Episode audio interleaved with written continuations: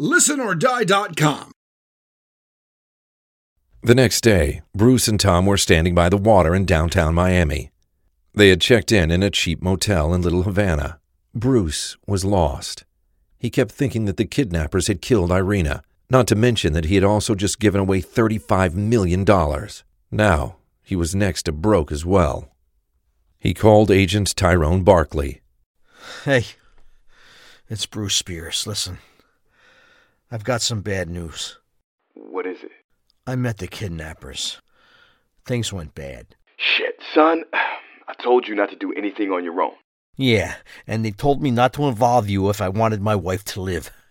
You don't actually think I met them for fun, do you? We could have worked out a plan.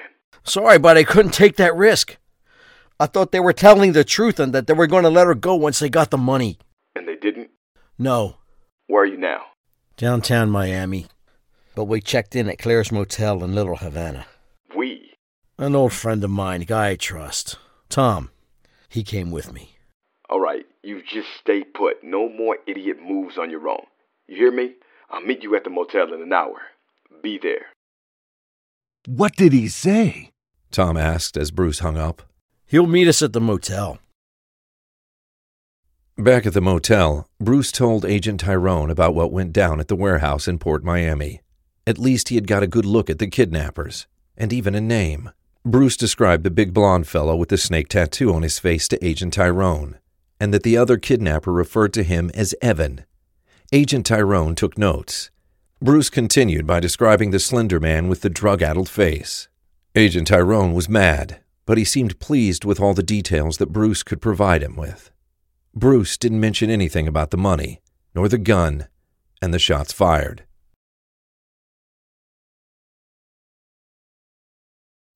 It was the usual morning briefing at the police station, only it wasn't a usual meeting.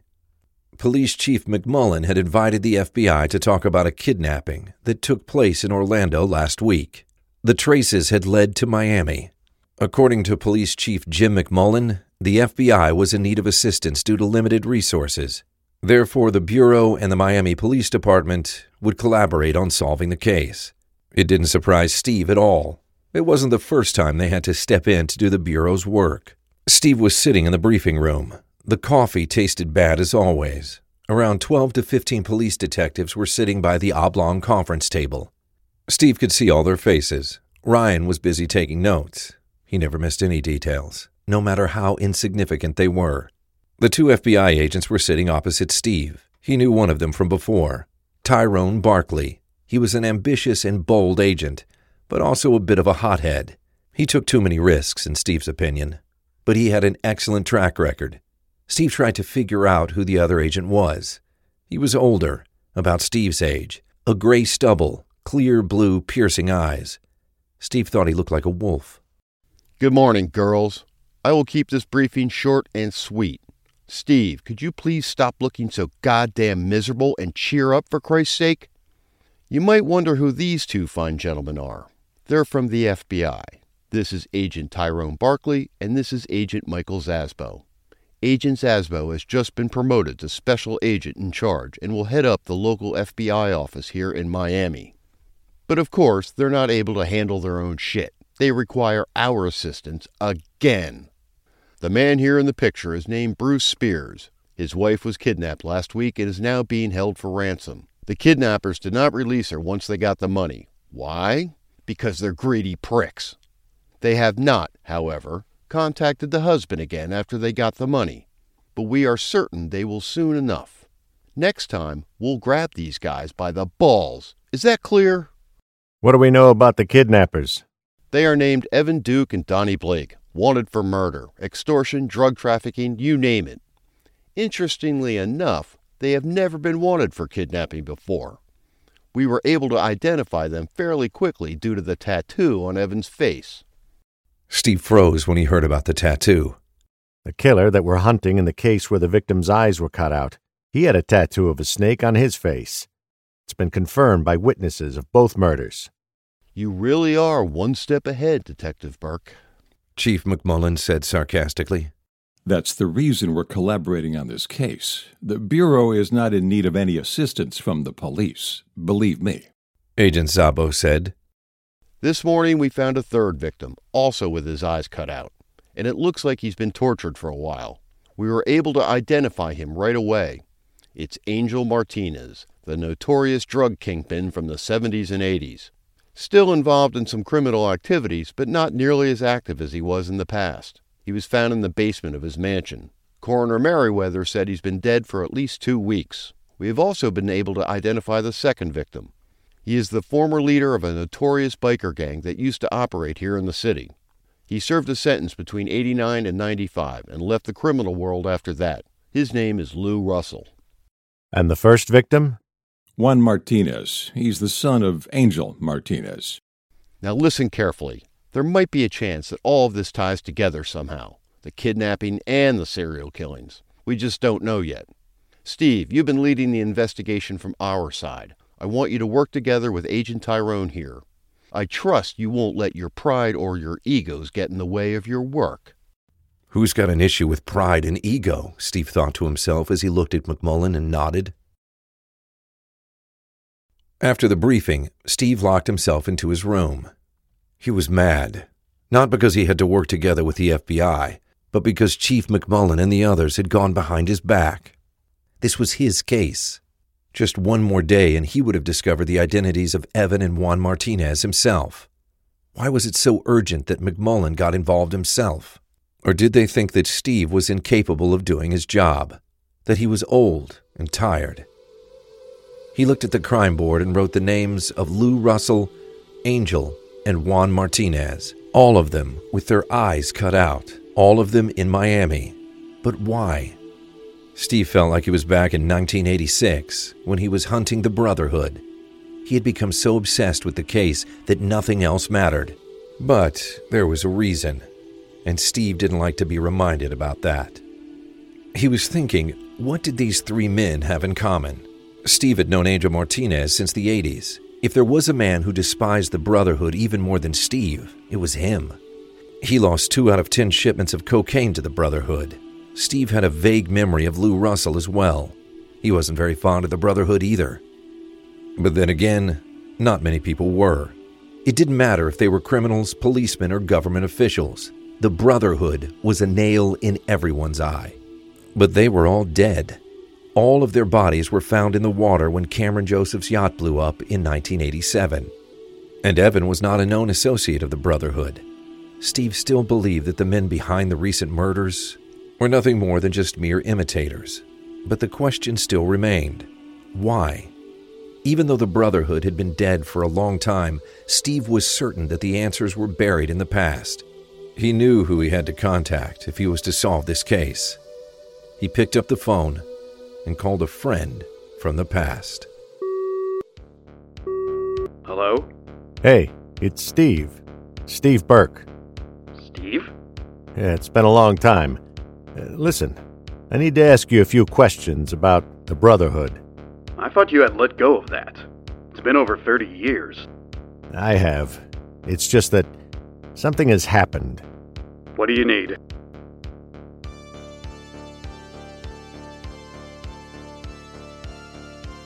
It was the spring of 1987. The Brotherhood was on top of their game. They had more money than they knew what to do with. They were stealing shipments from all the major drug cartels and criminal organizations that operated in Miami. Cameron Joseph, the Brotherhood's notorious and charismatic leader, was starting to get delusions of grandeur. The stunts were becoming increasingly daring, and so did the heat. Not just from the police, but from the drug cartels as well. The members of the Brotherhood loved and admired Cameron. He had made them rich and powerful.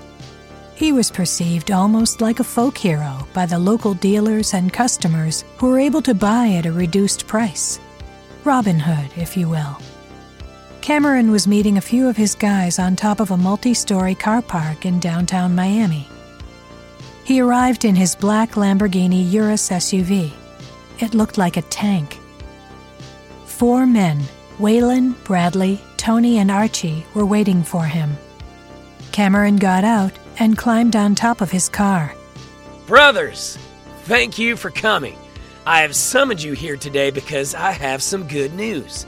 We are going to steal another shipment, but not just any shipment. Oh no. This is Angel Martinez's Coke. You heard me. He is bringing in the biggest shipment of the year. We're going to steal it right in front of their eyes.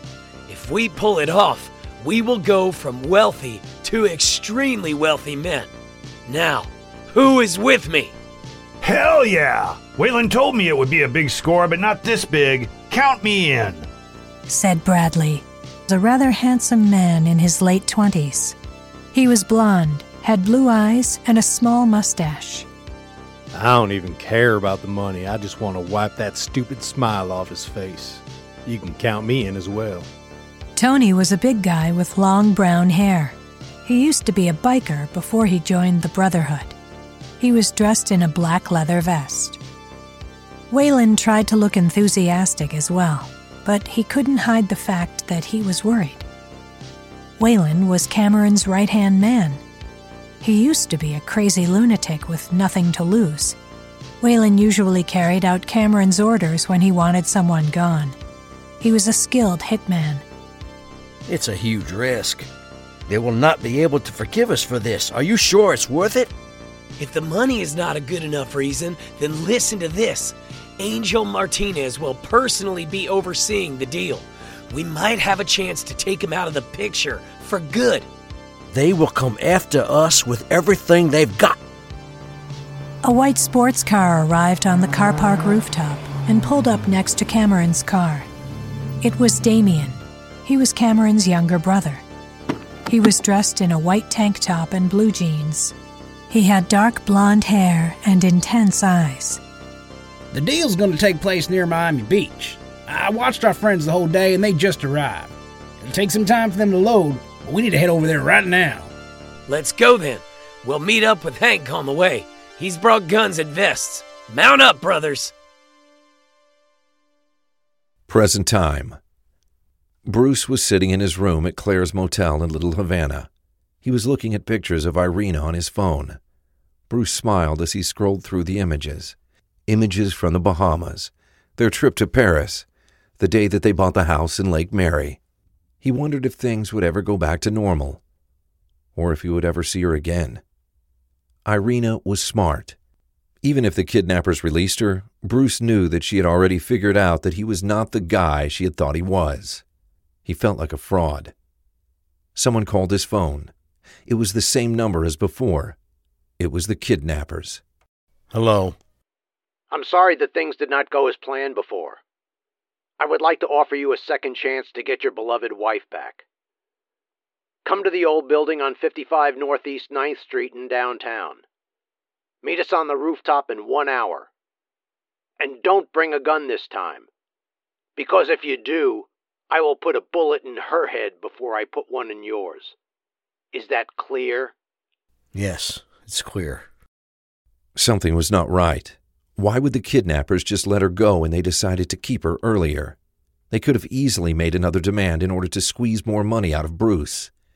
It definitely sounded like a trap. But then again, were the kidnappers so stupid that they thought he would fall for this? Something was definitely not right here.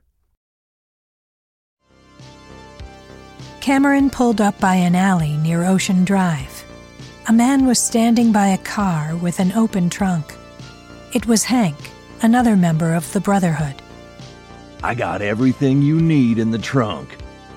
The trunk was full of submachine guns, Uzis, FNP 950s, AKs, you name it.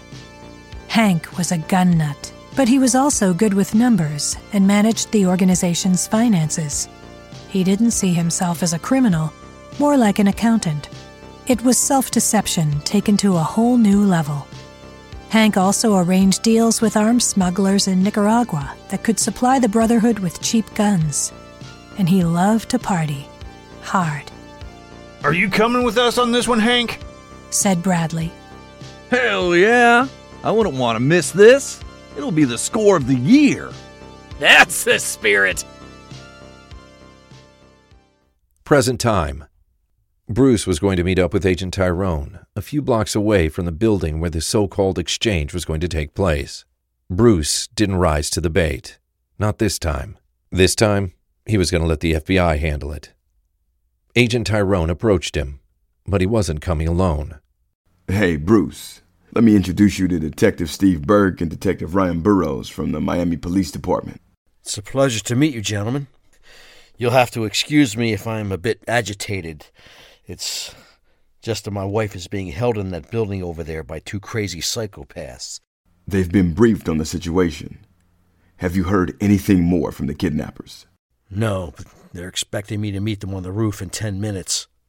We have three sharpshooters watching the rooftop from different angles as we speak. Don't worry, they're well hidden. You don't actually expect me to go up there, are you? Only as a diversion. We got your back. They almost killed me last time. I thought you said you would handle this. Look, if we go up there, then you can be sure as shit they will kill your wife. As I said, you only go up there as a diversion. Then we will handle it. All right. All right, let's get going. Bruce, have we met before? No. Why? I don't know. You look familiar. Like I've met you before sometime. Only I can't remember when. Bruce looked at Steve. Had they met before? There was something familiar about Steve's face.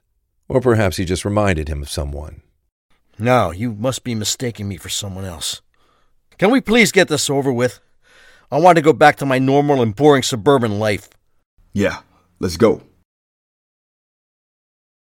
When Bruce arrived at the rooftop, there was no one there. He looked around. What was this? He looked at the surrounding buildings to see if he could spot any of the sharpshooters. But he didn't see any of them either. But that was a good sign at least. Then all of a sudden he could hear how the door opened behind him. Before he could do anything, he felt how a gun was pressed towards the back of his head. It was the slim and tall kidnapper, Donnie. He frisked Bruce to see if he was armed. He is clean. The other kidnapper, Evan, came out as well. He was holding Irina. The two kidnappers walked around Bruce so that they were standing face to face with each other. Glad you could make it. I must apologize for that unfortunate misunderstanding last time. We have got the money. It's not right of us to keep your wife. Can you please forgive us? Bruce? Who the fuck are these people? Why are they doing this to us? Just let her go, all right? Of course, of course. But first, we would like you to meet someone. An old friend of yours has been looking forward to this for a very long time. Who? What are you talking about? Oh, look! Here he comes. Evan looked at Bruce and smiled. A helicopter was approaching the rooftop. What the hell was going on? Bruce thought to himself. The helicopter flew over another building and prepared to land on the rooftop. But then it did a quick maneuver and turned around. Bruce figured it out straight away. They had seen the sharpshooters on the rooftop. The helicopter bailed out. Evan's phone was ringing. Yeah? Oh, shit! He had been informed. The police are watching us. Oh, shit. What are we going to do? Shoot her! Donnie pointed his gun towards Irina. Before he was able to pull the trigger, he was shot with a bullet in the head from one of the sharpshooters. He fell dead to the ground. Evan started to shoot at Bruce before running down the fire stairs. Bruce checked his body to see if he had been shot, but he hadn't. Evan was breathless when he reached the street below. He kept running around the corner only to meet Steve, Ryan, and Agent Tyrone. He was arrested. Miami Police Station. The interrogation room at the Miami Police Station looked like any other interrogation room.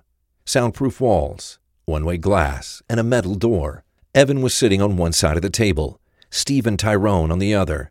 They hadn't got much out of him yet. Listen, son, you better start talking now. I'll ask you one more time. Why did you kidnap Irina Spears? What is a year's salary for a cop? Why do you think we did it? For the money. If I don't care about money, I could have been working as a cop instead. Bruce Spears doesn't have that kind of money. Oh, really? What do you mean? Well, not now, maybe. But he did until a few days ago before he gave us the money in exchange for his wife. Do you mean down at the docks? What do you really know about Bruce Spears? Well, from what I can tell, he is a normal, happily married, upper middle class citizen who enjoys golf on the weekends. He ain't exactly the type who gets mixed up in this. I would be surprised if he has even double parked once in his life. Yeah, right.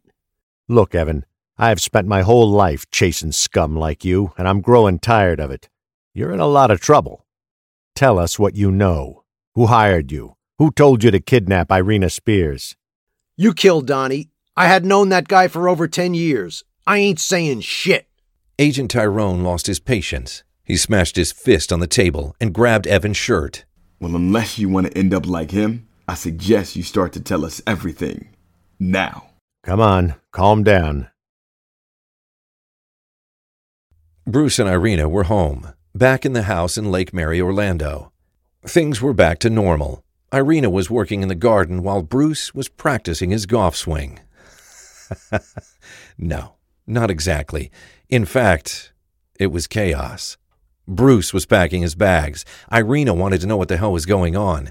She had just been through the most traumatic experience of her life. Bruce, what the fuck is going on? I don't know. You need to tell me. Do you owe someone money? Do you have a gambling addiction or something? Not exactly. Look, I will tell you everything. But right now, we need to get out of here. We'll pick up Tom on the way. Tom? Why? What are you talking about? Where are we going? Out of town. We need to lay low for a while. I, I, I know a good place.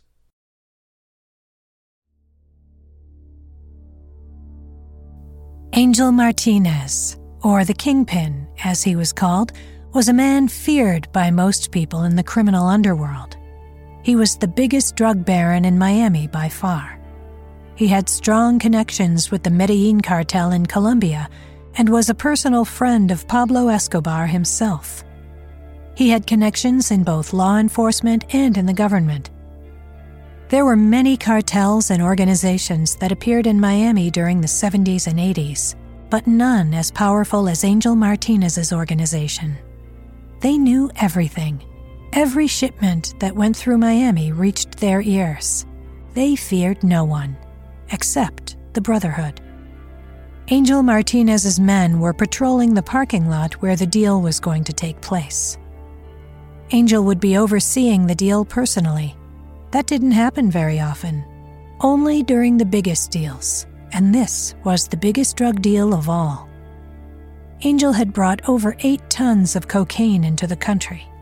A biker gang called the Fallen Angels were going to buy half the shipment four tons of cocaine. Angel got out of his car. The biker gang showed up. They were led by a man named Lou Russell, a cold hearted killer. Lead by fear was his motto. No wonder he and Angel Martinez got along so well. What a wonderful day. Two fine gentlemen, pillars of the society, are about to close an extraordinary deal. How are you, old friend? You look good. How's the wife treating you? Wonderful. Did I tell you? She gave birth to our son. We will name him Juan, after my uncle. One day, he will inherit all of this. Do you want my advice? Teach him everything you know. You never know when it could be over. My uncle was a lion. Brave, smart. He taught me everything I know. Then, I killed him. I took over the organization. What use did I have for him? Let me tell you something. I will not make the same mistake with Juan. Oh no, amigo. Not until the time is right. You can't trust anyone in this business. You, of all people, should know that. Not even your family. I guess you're right. But as long as the business runs smoothly and the money keeps coming in, I think we're good, right? right, amigo. Let's have a look at the product, shall we? Cameron, Waylon, Hank, Damien, and the rest of the guys were watching from the other end of the big parking lot. It was time. They checked their weapons. Cameron, Bradley, Tony, and Archie in the first car, Damien, Waylon, and Hank in the second, right behind them. Cameron hit the gas. The big Lamborghini Urus SUV approached Martinez and the bikers at full speed. Cameron got out. He fired a shot with his sawed off shotgun. One of Angel's men was shot dead. Then all hell broke loose. Angel and Lou's men were caught by surprise. A few more people were killed. Lou grabbed his gun and shot Archie five times in the chest. Damien and Waylon managed to shoot two of Lou's guys. Angel, Lou, and the remaining guys ran for cover and escaped. The Brotherhood had claimed ownership of the shipment four tons of cocaine. They lost Archie, but that was a small price to pay. They had just gone from rich to extremely wealthy. If you thought Cameron had an ego before, forget about it now. Present time. Bruce and Irina parked outside of Tom's penthouse in downtown Orlando. Tom was already waiting for them. He put his suitcase in the trunk of Bruce's Tesla and jumped in. So, what's the plan? We're going to Lake George. I know a place where we can lay low. That old place out in the swamps? Oh, you gotta be fucking kidding me. Yeah? Would you rather get shot? I still wish someone would tell me what the hell is going on.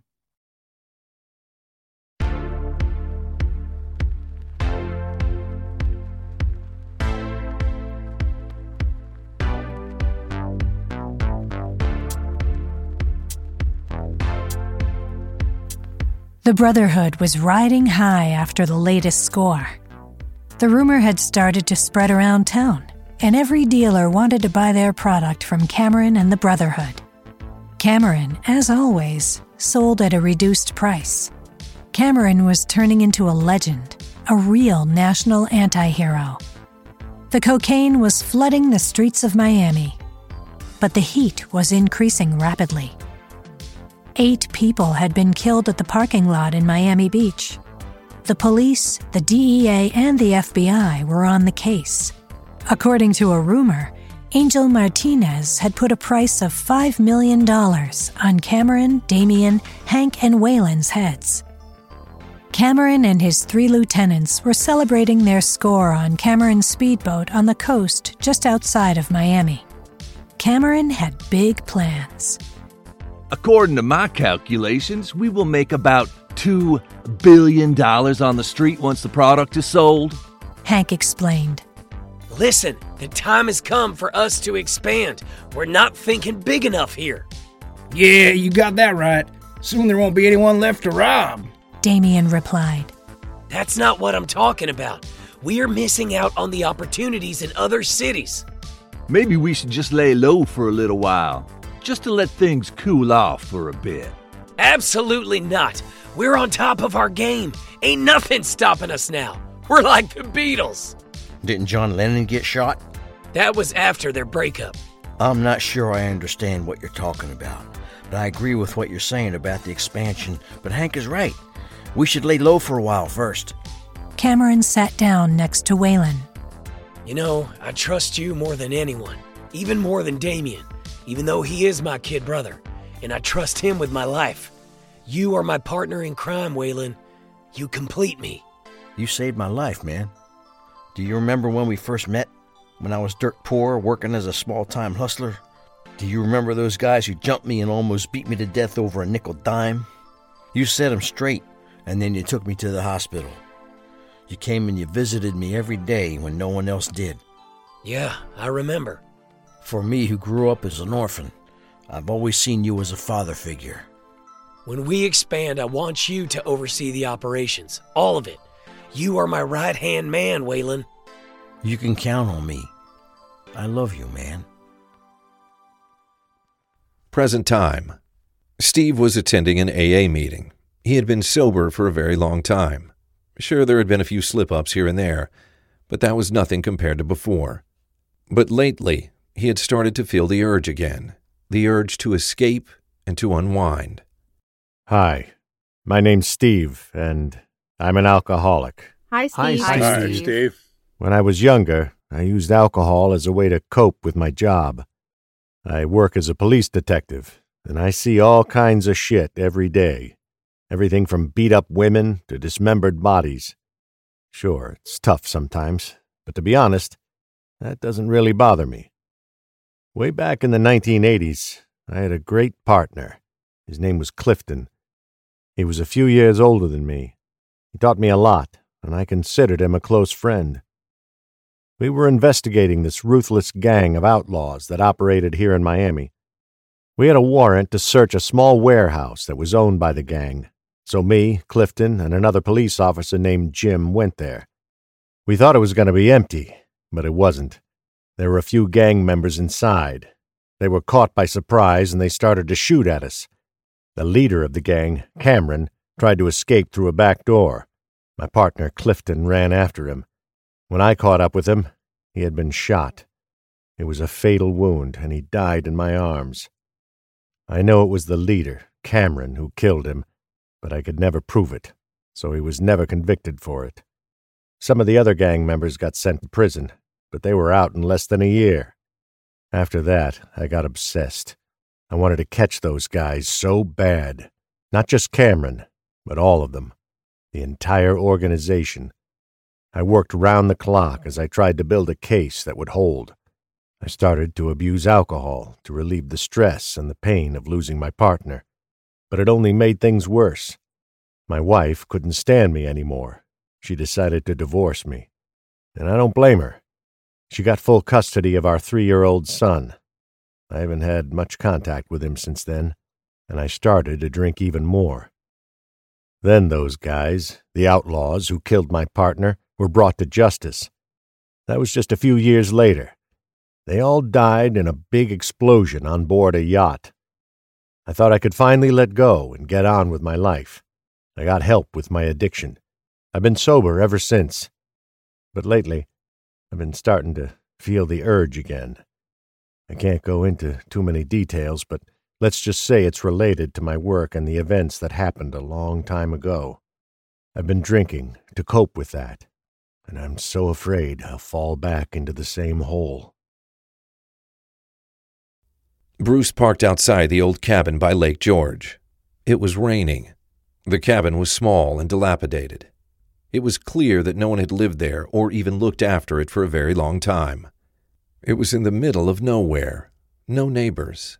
The nearest town was over 20 miles away. It was the perfect safe house. What is this place? Who does it belong to? No one. How do you know about this place then? It's creepy. Bruce and I bought this place a very long time ago. I know it doesn't make any sense. I hate the outdoor lifestyle. Yeah, it was more of an investment. We thought the area was on its way up, but I guess we were wrong. Yeah, clearly. Yeah. Where are you? Listen, Evan has been stabbed to death in a cell at the police station. Someone is trying to cover the tracks. Someone within the police department. We're out here by Lake George. I can send you the coordinates. Stay where you are. I'll meet you there.